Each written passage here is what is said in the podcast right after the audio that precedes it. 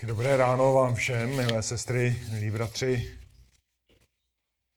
A I vám, kteří jste zde na návštěvě. A máme před sebou další eh, z žalmů, 24. žalm. Pojďme však nejprve poprosit Pána o vedení a o to, aby pokořil naše srdce. Tak milostivý Bože, děkujeme ti za tvé boží slovo. Děkujeme, že je přijme, že skutečně nám jasně zjevuje tvou vůli. Pane, chceme tě prosit, abychom, jak už se bratr modlil, abychom byli podřízeni tvému slovu, byli otevření a přijali, pokud nás vede k nápravě, pokud nás usvědčuje z našich hříchů. Prosíme, pane, aby to bylo tvé slovo, tvá moc, tvůj duch, který bude pracovat v našich životech. Prosíme tě, pane, aby to celé bylo ke tvé slávě. Ve jménu Pána Ježíše Krista. Amen. Tak pojďme odevřít eh, Boží slovo, pojďme do 24. žalmu. Eh, budu jej číst, nejprve tedy budu jej číst ze studijního překladu. Davidův žalm. Hospodinu patří země a vše, co je na ní. Celý svět a všichni jeho obyvatelé. Vždyť on ji založil na vodách, upevnil ji na vodních proudech. Kdo vystoupí na hospodinovu horu, kdo stane na jeho svatém místě, ten, kdo má nevinné ruce a čisté srdce, kdo nepozvedá svou duši ke klamu a nepřísahá falešně. Ten vezme od hospodina požehnání, přijme spravedlnost od Boha své spásy.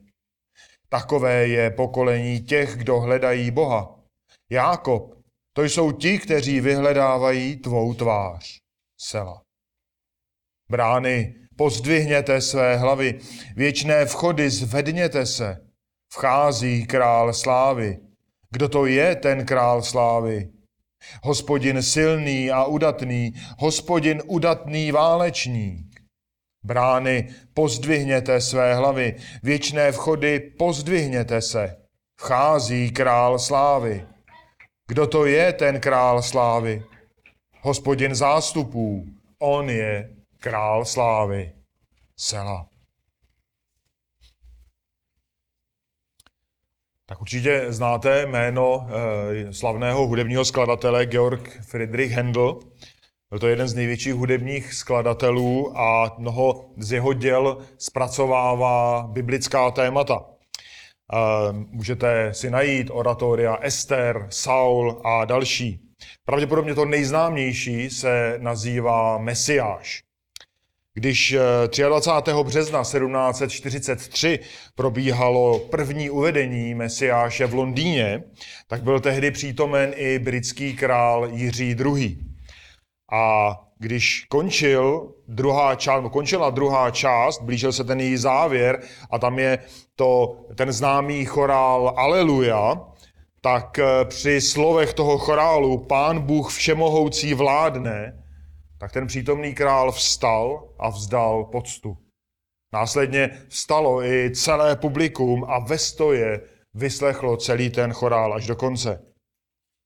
Ti všichni byli pohnuti tím silným biblickým textem, který oslavoval přijetí vlády vzkříšeným pánem Ježíšem Kristem. A tak se stalo, že tehdy jeden z nejmocnějších, ne nejmocnější panovník té doby, panovník stoupajícího britského impéria, tak vzdal slávu a čest králi všech králů. Vzdal slávu a čest svrchovanému vladaři Pánu Ježíši Kristu. Křesťané, jste připraveni také takto uctít Pána Boha. Víte, jak se správně připravit, aby to vaše uctění bylo vznešenou a správnou oslavou pro Boha? Pokud máte nějaké pochybnosti v této věci, tak David má pro vás pomoc. David nám skrze 24. žalm dává tři body, které nám pomohou. Za prvé, přiznání boží svrchovanosti nad tvým životem, vyznání tvých hříchů ve světle boží svatosti A za třetí, vzdání slávy Bohu svědomím jeho moci. Název toho dnešního kázání je Připraveni k uctívání. Tak pojďme do toho našeho textu. Tak představte si situaci, kdy se král David vrací z vítězné bitvy. Vchází do Jeruzaléma v čele vojenského průvodu. Před ním nesou archu úmluvy, za ním pochoduje celé jeho vojsko a na konci je nese na kořist. Obyvatelé Jeruzaléma se schromáždili, aby viděli tu slávu, aby viděli ten průvod.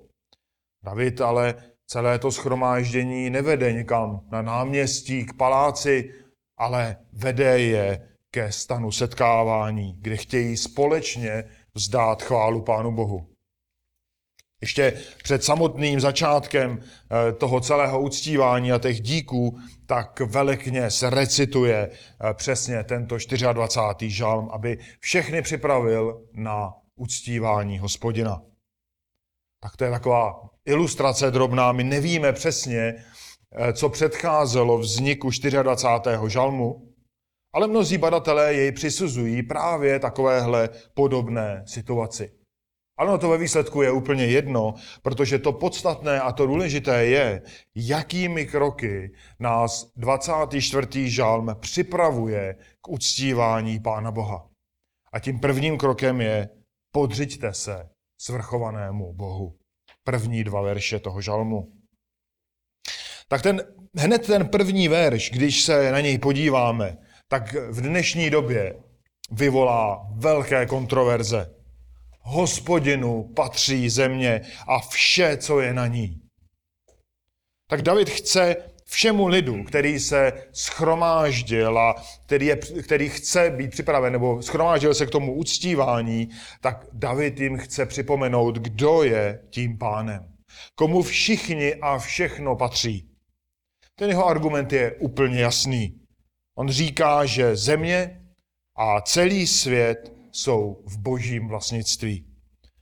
Ten výraz země a svět tak eh, se zaměřují na povrch naší planety, na tu celou rozlohu, na tu část, na ten povrch, kde žijí lidé. Ten výraz země může být obecnější, může znamenat třeba i hlínu, nebo nějakou oblast, eh, nějaký kraj, nebo zemi ve smyslu politickém.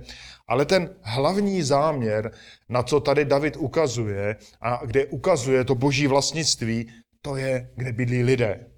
Davida nezajímají zvířata, nezajímají ho rostliny v tenhle ten moment, byť i ty Bohu pochopitelně patří, ale ty nestojí ve schromáždění, aby uctívali Pána Boha. Tak každý člověk, který chce předstoupit před Pána Boha, tak si musí uvědomit, komu patří. Majitelem tebe, i tebe, i mě je Bůh. To platí pro každého člověka na této planetě. Platí to od historie zpátky až přes současnost do historie budoucí. Platí to pro věřícího, platí to pro nevěřícího. Platí to, ať se to komu líbí nebo nelíbí. Patříš Bohu ty, patřím Bohu já, patří Bohu kdokoliv, kdo se pohybuje třeba tady po ulici, váš nadřízený v práci, překvapivě, patří Bohu.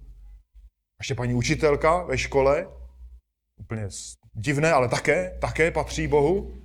By děti by možná nesouhlasili.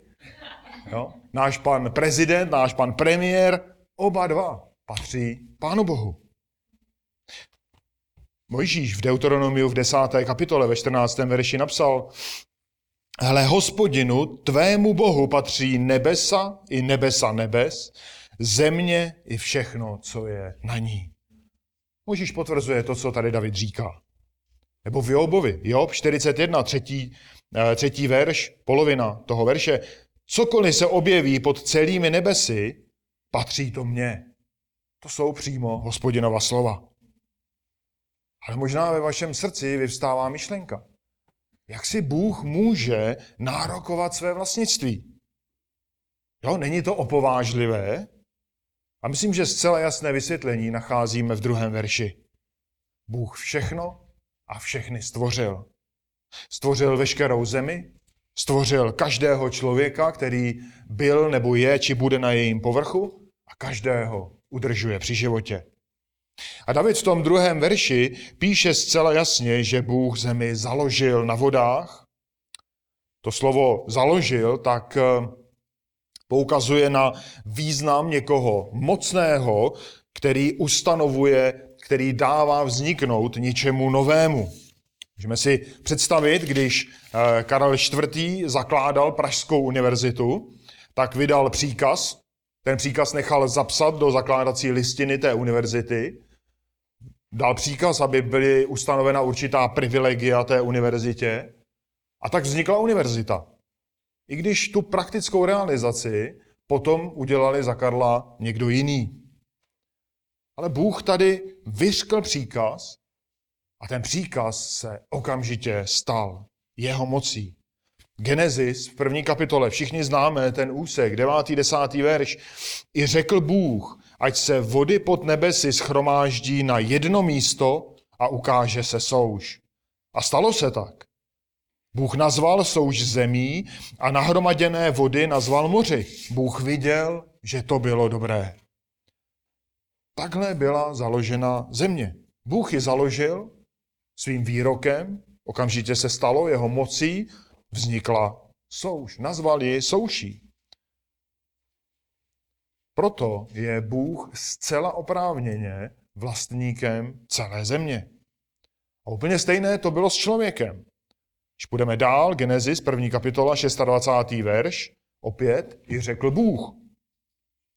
I řekl Bůh, učiňme člověka k našemu obrazu, jako naši podobu, aby panovali nad mořskými rybami, nad nebeským ptactvem, nad dobytkem a nad celou zemí, i nad všemi plazy pohybujícími se na zemi. Tak vidíme, že člověk tady je trochu výš. Člověk získal od Pána Boha mimořádné postavení v celém tom stvoření. Bůh svěřil člověku vládu nad stvoření. Že člověk je výjimečný. Ale přesto ta lidská odpovědnost vůči Bohu zůstává. A tak tedy Bůh je vlastníkem každého člověka. Protože každý žije, každý vzniká, každý žije a každý umírá přesně podle Boží vůle. A tak začátek toho našeho žalmu má vlastně jeden jediný cíl. Má ukázat každému člověku, který se chce přiblížit k Pánu Bohu, aby pochopil, kdo je Bůh. Bůh je stvrcho, svrchovaný stvořitel, je to majitel a je to tedy skutečný pán. Pán s velkým P. A proto má právo vykonávat své vlastnictví prostřednictvím své svrchované vůle. Pak tedy i my, milí svatí, musíme si uvědomit a musíme, musíme přiznat boží svrchovanost nad životem každého z nás. Nejsme to my, kdo jsou samovládci našich životů. V tomhle klamu jsme žili předtím, než nám Pán Bůh otevřel ze své milosti oči. Ale je to Bůh, kdo určuje, jak máme žít. A pozor, také určuje, jak máme být připraveni, abychom byli schopní nebo připravení jej uctívat. Právě proto tady máme druhý bod toho našeho dnešního kázání. Vyznejte své hříchy svatému Bohu. Verše 3 až 6. když si představíme, v té úvodní ilustraci pokračujeme, jak ten dav lidí následuje tu archu a postupně se přibližuje ke stanu setkávání, který stojí nahoře v Jeruzalémě, tak při té cestě už téměř blízko toho vrcholu, tak zazní následující otázky. Kdo vystoupí na hospodinovu horu, kdo stane na jeho svatém místě? Tak ty otázky mohl položit třeba ten velekněz, který vedl to uctívání ve stanu setkávání. Ale on se neptá, kdo je schopen výjít na hospodinovou horu. On se neptá, kdo tam vyběhne první na tu hospodinovou horu. On se ptá na něco úplně jiného. Cílem těch otázek je posoudit kvalifikaci každého toho člověka, který chce předstoupit před hospodina. Kdo může předstoupit před svatého Boha? Kdo obstojí před jeho čistotou, před jeho dokonalou svatostí? To jsou otázky, které směřují do hlouby duše a odhalují lidské nitro. Nezajímá je vnější povrch člověka, to, co člověk staví ven. A protože Bůh je svrchovaný, tak má právo klást si své podmínky pro vstup do jeho přítomnosti. V první polovině pátého verše 65. žalmu tak čteme následující. Blahoslavený je ten, koho vyvolíš a komu dovolíš, aby přebýval na tvých nádvořích. Před hospodina může předstoupit a může jej uctívat jenom ten, kdo splní přísné požadavky čtvrtého verše. Hned se k něm dostáváme. David ty požadavky v tom čtvrtém verši formuluje do dvou částí. Tak to bude trošičku složitější, omlouvám se za to. V té první části tak jsou dva takové pozitivní požadavky. Ten, kdo má nevinné ruce a čisté srdce. A v té druhé části tak jsou dva negativní. Kdo nepozvedá svou duši ke klamu a nepřísahá falešně. Tak podle těch pozitivních požadavků, tak může k Pánu Bohu přistoupit jenom ten, kdo má nevinné ruce, to znamená, jehož skutky a jehož jednání je zcela nevinné v božích očích. A současně musí mít čisté srdce. A kdo má čisté srdce? To je ten, jehož myšlenky, jehož postoje, jehož motivace, to všechno je zcela čisté, bez jakékoliv špetičky špíny hříchu. Bez jakéhokoliv motivu sobectví. Bez jakéhokoliv motivu píchy. Sebestřednosti. Cokoliv si dovedeme představit. To jsou velmi přísné požadavky. Ale také jde o to, být kvalifikován předstoupit před svatého Boha, před kterého nemůže nic nečistého předstoupit. Představ si, že jsi povolán jako svědek k nějakému soudnímu procesu. A představ si, že nemáš úplně čisté svědomí v té záležitosti, s níž ten soud jedná, kterou řeší. Jak se ti bude přistupovat k takovému soudnímu řízení? Hlavou se ti budou honit strašné myšlenky. Co když přijdou na ty mé hříchy? Co když mě tam rovnou posadí mezi ty obžalované. To musí být strašné pocity, když přestupuje člověk hříchu před autoritu, která má rozhodnout o jeho soudu. Jak výrazně snažší bude situace, když budete jako svědek k tomu soudu přistupovat jako zcela bezúhoný. To bude obrovský rozdíl. Budete k tomu soudu k nap- s naprostým klidem. Tedy jinými slovy, před svatého Boha nechcete, skutečně nechcete přistupovat se špínou na rukou ani se špínou v, ruci, v srdci. Ta druhá dvojice, tak se jenom trošku jiným způsobem, ta dvojice těch negativních požadavků, tak se k té věci vyjadřuje jenom trošičku jinak. V té dvojici ta první část tak tam ta situace textová je malinko složitější. A ona se projevuje na první pohled takovým možná zanedbatelným e, rozdílem. Můžeme to vidět i mezi českými překlady. Schválně. Studijní překlad tam říká v tom čtvrtém verši, v té druhé polovině a ještě první polovině e, toho, té druhé poloviny, teď jsem se v tom ztratil, ale to nevadí, přečtu to, kdo nepozvedá svou duši ke klamu. To jsme četli. Ale jestli pracujete s ekumenickým překladem, tak tam čteme, kdo nezneužije mou duši. Ta otázka totiž je v tom, o kom vlastně David mluví v tom svém žalmu. Tak podle, podle studijního překladu to vypadá, že mluví o člověku, který pozvedá svou duši ke klamu. V některých jiných překladech, eh, myslím, že například u Pavlíka, tak najdeme Eh, alternativu význam klam marnost. A v některých místech starého zákona to stejné slovo se používá pro falešné bohy. Pak tedy to Davidovo varování může být, aby před Boha nepředstupoval člověk, který má v srdci před hospodinem ještě jiné bohy. Avšak podle toho ekumenického překladu ten význam spíš ukazuje na zneužití boží duše. Pak by to Davidovo varování bylo, aby před Boha nepředstupoval člověk, který zneužívá boží duše, nebo jinými slovy, zneužívá božího jména nadarmo, tedy se rouhá. V zásadě to je tak jako trochu drobný problém a máme jedno jednoduché řešení. Prostě ty významy spojíme. Oni se nevylučují, ale oni se spíše doplňují. A potom to Davidovo varování může být obecnější a může říci, nepřistupuj před Boha ty, který nemáš v pořádku svůj vztah s Bohem, ať pro modlářství, anebo pro rouhání. Můžeme ho tímhle způsobem zobecnit. Ta druhá část, ten úplný konec toho eh, čtvrtého verše, nepřísahá falešně, tak už je trochu jednodušší. No výrazně. Varuje před falešnou přísahou.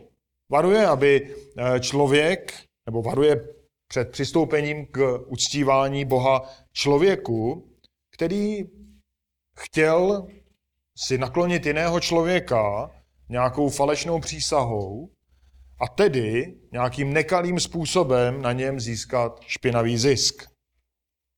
To jsou příklady, které David tady udává. Ale tak zjednodušeně se dá říct, že ta první, nebo ten první z té dvojice negativních požadavků, tak varuje před přístupem člověka, který nemá v pořádku vztah s Pánem Bohem, a ten druhý varuje člověka, který nemá vztah z pořádku, v pořádku s jiným člověkem. Jo? Když se budete třeba hlásit do nějakého zaměstnání, tak eh, musíte dokázat, že na to dané místo máte kvalifikaci a že na to máte i schopnosti. Nestačí mít jedno nebo druhé. Musíte mít oboje.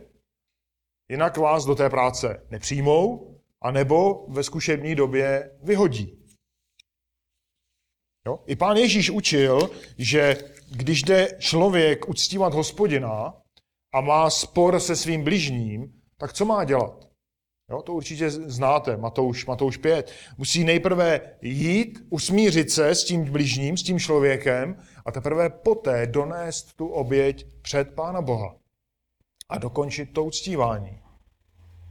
Tak když si schrneme ten čtvrtý verš, tak v zásadě ty obě dvě dvojice, které David jako požadavky předkládá a dává je vlastně jako odpověď na ty úvodní otázky z třetího verše, tak vlastně říkají jedno a to tež a říkají toto. Věřící, který přistupuje před Pána Boha, musí být čistý a nesmí být falešný.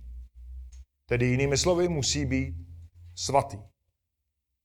A Ježíšovými slovy opět ještě Matouš 5, 48. Buďte tedy dokonalí, jako je dokonalý váš nebeský otec. Takhle vysoké požadavky nám písmo předkládá jako odpověď na ty otázky třetího verše. A milí přátelé, pamatujte si, že to nejsou prázdné požadavky. Že to není něco, že bychom je splnili tak nějak na půl. Je skutečně nebezpečné přistupovat nepřipravený k uctívání pána, uctívání svého majitele. To je velmi nebezpečné. Vzpomeňte si na Áronovi syny, Nádaba a Abíhua. Jo? Všichni víme, co se jim stalo. Proto, když chceme uctívat Pána Boha, tak, milí svatí, musíte se správně připravit. Náležitě připravit proto. A možná se ptáte, jak? Tak zkuste si odpovědět sami. Co je překážkou čistého uctívání Boha? Přesně tak. Myslel jsem, že budete dlouho přemýšlet. Ano, jsou to vaše hříchy. Pro mě jsou to mé hříchy. Takže je nutné hříchy vyznat. A musíme je vyznávat svědomím, že Bůh je svrchovaný. Jak jsme si říkali předtím. Musíme je vyznávat s vědomím, že se podřizujeme jeho vládě. A pak můžeme bezpečně předstoupit před pána a uctívat jej. A pak také jsme připraveni přijmout požehnání a spravedlnost, o kterých hovoří pátý verš. Oba dva ty verše, pátý a šestý, tak nám přináší krásné zaslíbení. A to zaslíbení platí pro ty, kteří splní požadavky toho čtvrtého verše. Tak věřící se stane, který vyznal své hříchy, tak se stane nositelem požehnání, které je projevem nekonečné, nekonečné boží štědrosti vůči svému lidu. Stane se také příjemcem spravedlnosti. Možná lépe řečeno, ten překlad by byl ospravedlnění. Ospravedlnění od Boha své spásy. A tak vyznáním vlastní nedostatečnosti nám umožňuje předstoupit před svatého Boha.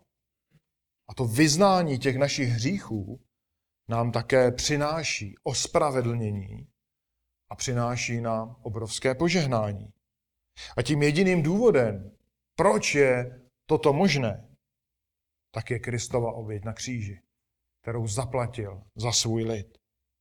V Titovi v třetí kapitole ve verši 4 až 7 čteme. Když se však zjevila dobrota a lidumilnost Boha, našeho zachránce, zachránil nás ne na základě skutků, které my jsme učinili ve spravedlnosti, nýbrž podle svého milosrdenství skrze koupel znovu zrození a obnovou Ducha Svatého, kterého na nás vylil hojně skrze Ježíše Krista, našeho zachránce. Abychom se ospravedlněni jeho milostí stali dědici v naději života věčného. Nikdo z nás, žádný člověk nikdy nebyl a nebude schopen naplnit boží požadavky z vlastních sil. Tohle dokázal jen jeden jediný v lidské historii. Člověk, Bůh, Ježíš Kristus. Byl to on, kdo vykoupil svůj lid, připravil jej, uschopnil jej, abychom my byli schopní předstoupit před Pána Boha a uctívat jej. A to nebylo jen v jeden ten moment, ale trvale, stále, kontinuálně. Abychom skrze něj vyznávali a byli, obnovovali se pro uctívání. V tom šestém verši tam můžeme číst o Jákobovi. Jákob tady vystupuje jako takový obecný zástupce božího lidu. Ale je krásným příkladem. V tom bouřlivém životě, jaký Jákob žil, jak podváděl svého bratra, jak zápasil s Lábanem, jak byl častokrát neposlušný vůči Pánu Bohu, tak on nakonec došel o spravedlnění a došel obrovského požehnání. To víme, jak Bůh mu požehnal, rozmnožil jeho stáda, on se stal velmi bohatým. Stalo se tak navzdory všem těm jeho hříchům. A proč? Protože Jákob věřil Bohu a on slovy šestého verše vyhledával, hledal boží tvář. Proto tady může fungovat jako zástupce, jako jaký obraz eh, božího lidu. A vy, milí svatí, jste na tom úplně stejně jako Jákob. Žili jste v hříchu, byli jste neposlušní, Bůh si vás vyvolil před založením světa, vtáhl vás do svého lidu, připravil si vás. A protože stále hřešíte, tak stále vás obnovuje, tak jako pracoval s Jákobem od Bételu až po Jákobovu smrt. A tak se Jákob i každý z vás, kdo jste vyznali Pána Ježíše jako svého pána, tak jste se stali součástí uctívání. A právě proto musíme denodenně v téhle věci, ve věci přípravy k uctívání, spoléhat na našeho pána. A musíme být připraveni. Nejen v neděli, nejen pro neděli, ale i pro jiné příležitosti. Tak o tom si povíme na závěr. A potom, když jsme připraveni jej uctívat, tak jsme také připraveni vzdávat Pánu Bohu chválu. To je třetí bod tohoto kázání. Vzdejte chválu králi slávy. Verše 7 až 10. tak ta závěrečná pasáž, kterou ten žalm kulminuje, tak představuje moment slavného příchodu toho nejdůležitějšího, na kterého všichni čekají, kvůli kterému na tu horu hospodinovu přišli. No, ten zástup toho božího lidu, který následoval archu, už je na vrcholu, schromáždil se kolem stanu setkávání a teď všichni jsou připraveni a čekají. A náhle se ozve zvolání. Brány, pozdvihněte své hlavy, věčné vchody, zvedněte se, vchází král slávy. Všechny brány a všechny dveře se do kořán otevírají a ve svém majestátu vchází král. Král slávy. Tak my dneska něco takového úplně neznáme. No, když vchází prezident do sálu, tak to není nic extra zvláštního. Většinou to má takové velmi civilní pojetí. Když však vchází král nebo královna, tak taková událost už je spojená s daleko větší slávou. Jo, vchází osoba, která reprezentuje majestát toho království a jeho bohaté historie. Ale i tahle královna nebo král, tak si musí pomoci mnoha berličkami. Aby ta sláva, se kterou vstupuje, tak byla viditelná a pochopitelná každému. Okázalé oblečení, bohatě zdobený sál, majestátní hudba, mnoho služebnictva a všechno dokonale zorganizované a dokonale načasované. Ale to, co tady popisuje David, tak je jiné. Je úplně jiné. Totiž zde vchází král, jehož sláva nepotřebuje žádné podpůrné berličky protože on sám svou přítomností budí bázeň v lidu. Ve všech, kteří se schromáždili. A kdo to je? Kdo to je ten král slávy? Veškeré slávy?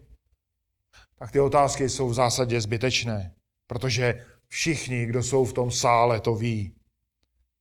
Ale když ta odpověď zazní nahlas, tak tím dojde k připomenutí klíčových vlastností toho krále, který právě vchází. Svatého hospodina, krále všech králů. A v osmém verši ta slova jsou hospodin silný a udatný, hospodin udatný válečník. Tak všechna ta přídavná jména, která tam čteme, tak poukazují na hospodinovu sílu, na jeho moc, na jeho statečnost v boji. Hospodin je tady popisován jako hrdina, který nenalézá nepřítele, nenalézá nikoho, kdo by jej porazil. Vzpomeneme ze stránek písma Samsona. To byl velmi silný bojovník. Soudcům 15 čteme, že oslí čelistí pobil tisíc mužů. To nedovedu představit, tak veme kost a pobije s ní tisíc mužů. Nebo David měl celou družinu hrdinů. A ty byli proslaveni mnoha statečnými až bláznivými skutky. Například ten, který stál v čele té družiny, Jošeb Bašebet Tachemonský, tak svým kopím sám v jeden čas v nějaké bitce, tak pobil 800 nepřátel. Proti tomu, jakýkoliv hrdina akčního filmu je moula. Tohle byli skutečně silní a skutečně udatní válečníci. Ale opět, zde vchází někdo, kdo je všechny, i kdybychom je sečetli, tak je předčí. Vchází válečník, který poráží celé národy pouhým slovem. Ve zjevení v 19. kapitole čteme ten známý text, 11. až 16. verš. A uviděl jsem otevřené nebe a hle, bílý kůň a ten, kdo na něm seděl, se jmenoval věrný a pravý. Spravedlivě soudí a bojuje. Jeho oči byly jako plamen ohně a na hlavě měl mnoho diadémů. Má napsané jméno, které nezná nikdo než on sám.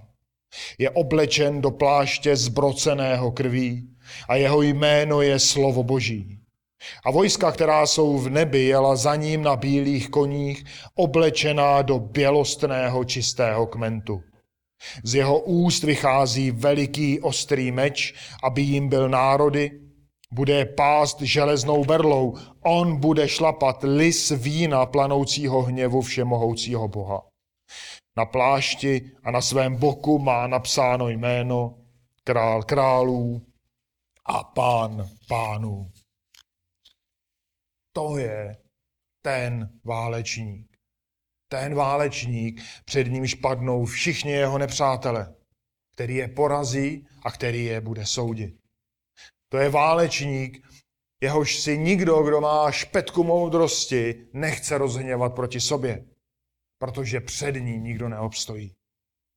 To je válečník, který je právoplatným králem celé země. Proč? Protože ji stvořil Pán Ježíš Kristus. A tento král králů, král slávy, je hoden veškeré chvály od svého lidu, který si vykoupil.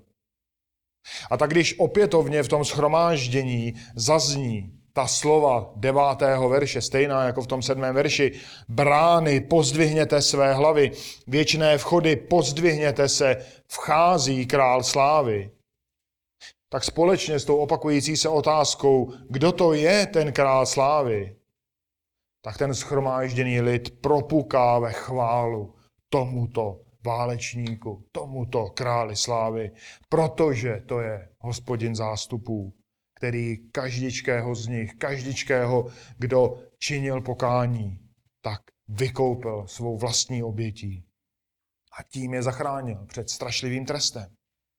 Protože ten, který stojí v čele těch nebeských zástupů, toho nebeského vojska, které jej chválí, které jej uctívá a které s ním na jeho rozkaz vyjede vykonat spravedlnost na celé zemi, jak jsme četli v tom úseku z knihy Zjevení,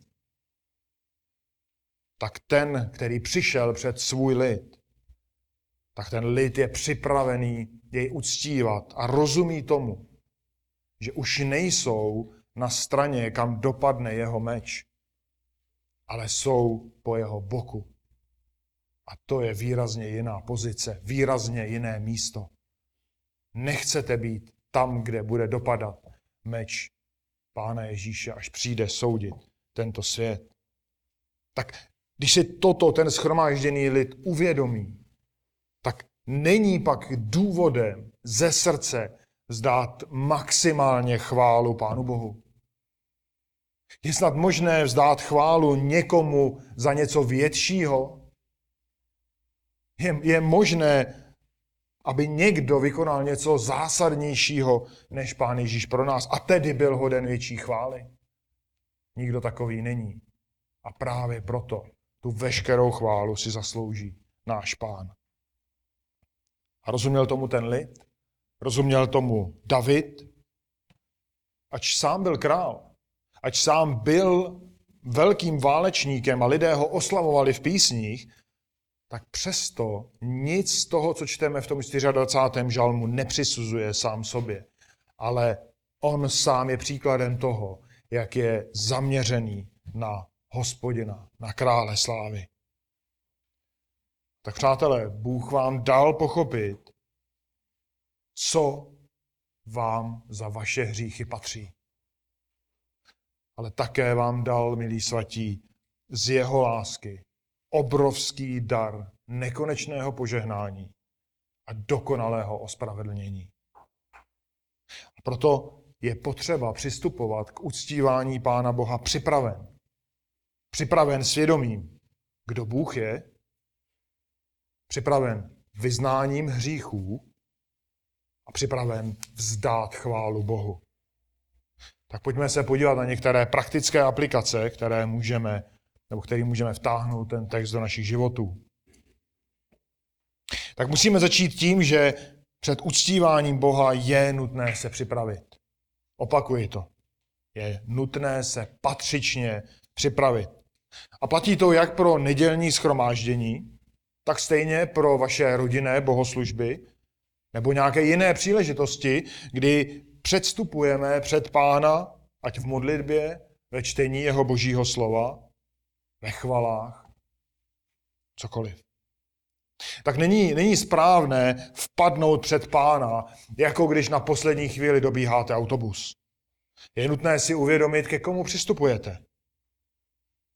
Nikdo si nedovolí přijít před jakéhokoliv pozemského vladaře nepřipravený. Když budete pozváni před prezidenta nebo před nějakého krále, někde kdo ví kde, tak musíte do posledního puntíku splnit požadavky, které s tou pozvánkou přišly. Co by se stalo, kdybyste přišli na Pražský hrad k audienci v kraťasech a v tričku? Nepustí vás k prezidentovi a vyhodí vás mezi turisty.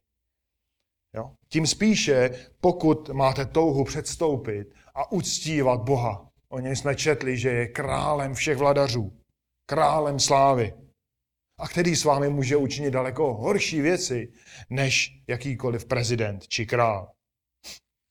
Tak pojďme si k těm aplikacím pomoci takovou trojící otázek. První otázka.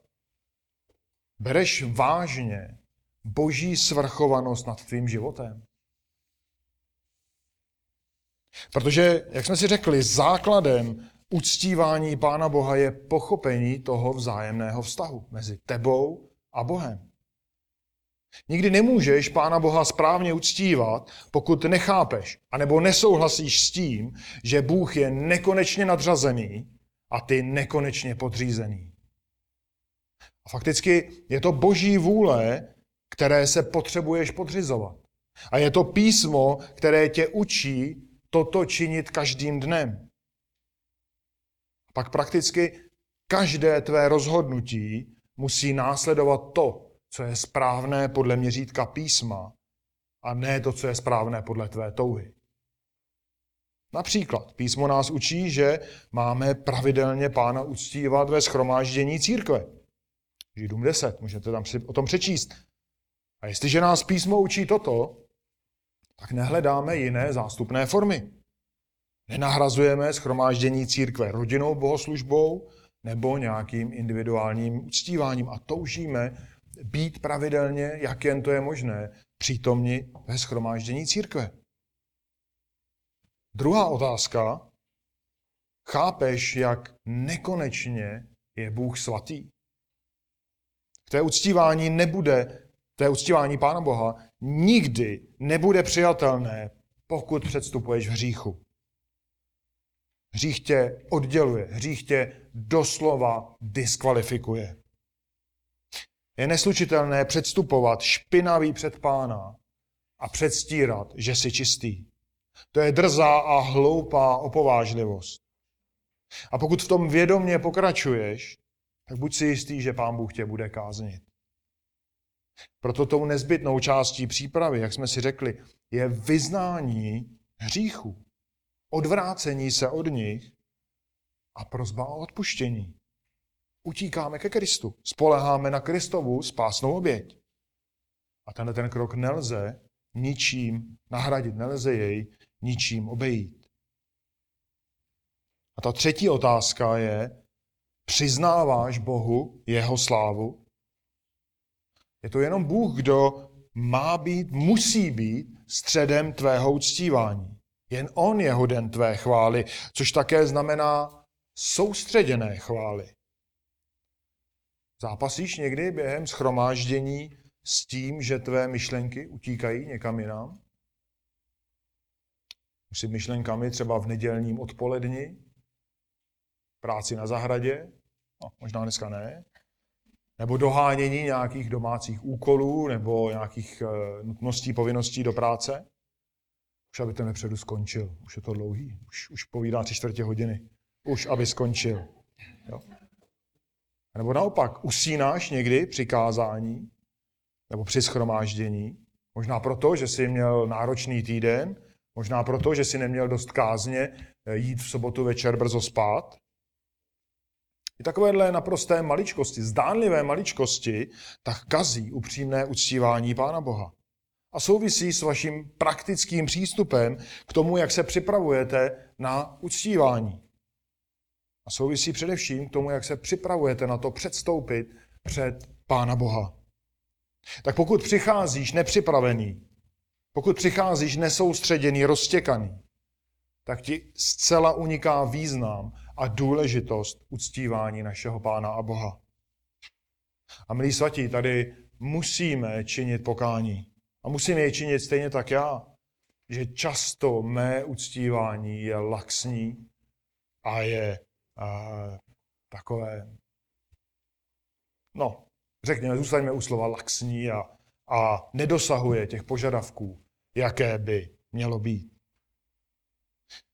Protože, milí svatí, váš pohled na Pána Boha určuje, jaký je váš život a určuje tedy, jaké bude vaše uctívání.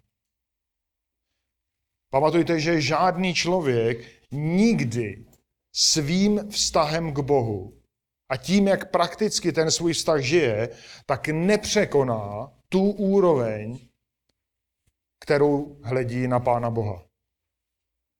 Vysvětlím. Pokud máte vysoké mínění o Pánu Bohu, pokud chápete to, co jsme si vysvětlili, že Bůh je nekonečně svrchovaný, nekonečně svatý a je hoden veškeré vaší chvály, tak vás to vede ke zbožnému životu a odvracíte se od čehokoliv, co je špinavé a hříšné a to vás vede k dobře zakotvenému a upřímnému uctívání. Ale pokud však vaše mínění o Pánu Bohu je nízké, pak je nízká i vaše zbožnost. A i vaše uctívání je prázdné a plitké a vlažné. Primární podmínkou k uctívání Pána Boha je víra v něj. A pokud je nebezpečné, jak jsme si řekli, přistupovat k Pánu Bohu v hříchu, pak je úplnou sebevraždou hrát si na uctívání Pána Boha a nebýt křesťané. Člověče, který si ještě nevyznal Pána Ježíše jakožto svého pána. Proč si ještě nepochopil, že jako hříšný směřuješ do božího zatracení?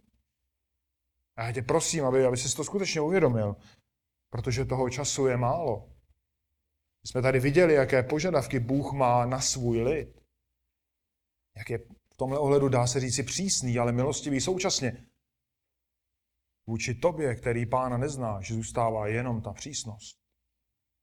Nemůžeš předstoupit bezpečně před svatého Boha. Ale věz, že ten záměr toho tvého života, ten směr tvého života, tak jak je doposud, který vede do pekla, tak se dá změnit. Je tady Pán Ježíš Kristus, který zaplatil za hříchy svého lidu. Věř v něj a přijmi obrovské požehnání, které boží lid získává. Dovolím si tady citát od eh, Charlesa Spurgeona, který je složitý, tak jako prostě Spurgeon standardně složitý je, ale je úžasný. Tou nejvyšší vědou, nejoslnivější teorií, nejmocnější filozofií, která se může chopit pozornosti božího dítěte, je jméno, osoba, dílo, činnost a existence velikého Boha, kterého nazývá svým otcem. Tak, milí svatí, 24. žal nás učí, jak se připravit na uctívání nádherného všemohoucího Pána Boha. A učí nás, že každý křesťan, aby byl připraven, tak musí přiznat Bohu jeho svrchovanost, konkrétní svrchovanost nad mým vlastním životem. Musí vyznat své hříchy, aby přistupoval čistý před Pána Boha, protože Bůh je svatý. A musí vzdát chválu Pánu Bohu, protože Bůh je všemohoucí, panovní. A tím křesťan vede své srdce, aby jej podřídil pod boží vládu a aby to jeho uctívání bylo vznešené a skutečně oslavovalo Pána Boha. Pojďme se na závěr pomodlit. Tak milostivý Bože, my musíme vyznávat, že naše uctívání je, anebo musím vyznávat já, že mé uctívání je často laxní a, a nedostatečné. A pane, ten 24. žal nás usvědčuje, že často nejsme připraveni na tvé uctívání. Tak tě, pane, chceme prosit za odpuštění a chceme tě prosit, aby tato slova toho 24. žalmu v nás zůstávala a aby jsme příště, až budeme k tobě přistupovat, tak abychom se připravili dopředu a, a přistupovali k tobě s radostí, s připraveným srdcem a svědomím toho, že ty jsi nádherný pán a úžasný Bůh, milostivý a laskavý Bůh. A za to ti chceme poděkovat, protože nic z toho jsme nebyli hodni, nic z toho jsme si nezasloužili. Pane, prosíme, pracuj v našich životech, používej si nás a veď nás ke tvé slávě. Ve jménu Pána Ježíše Krista. Amen.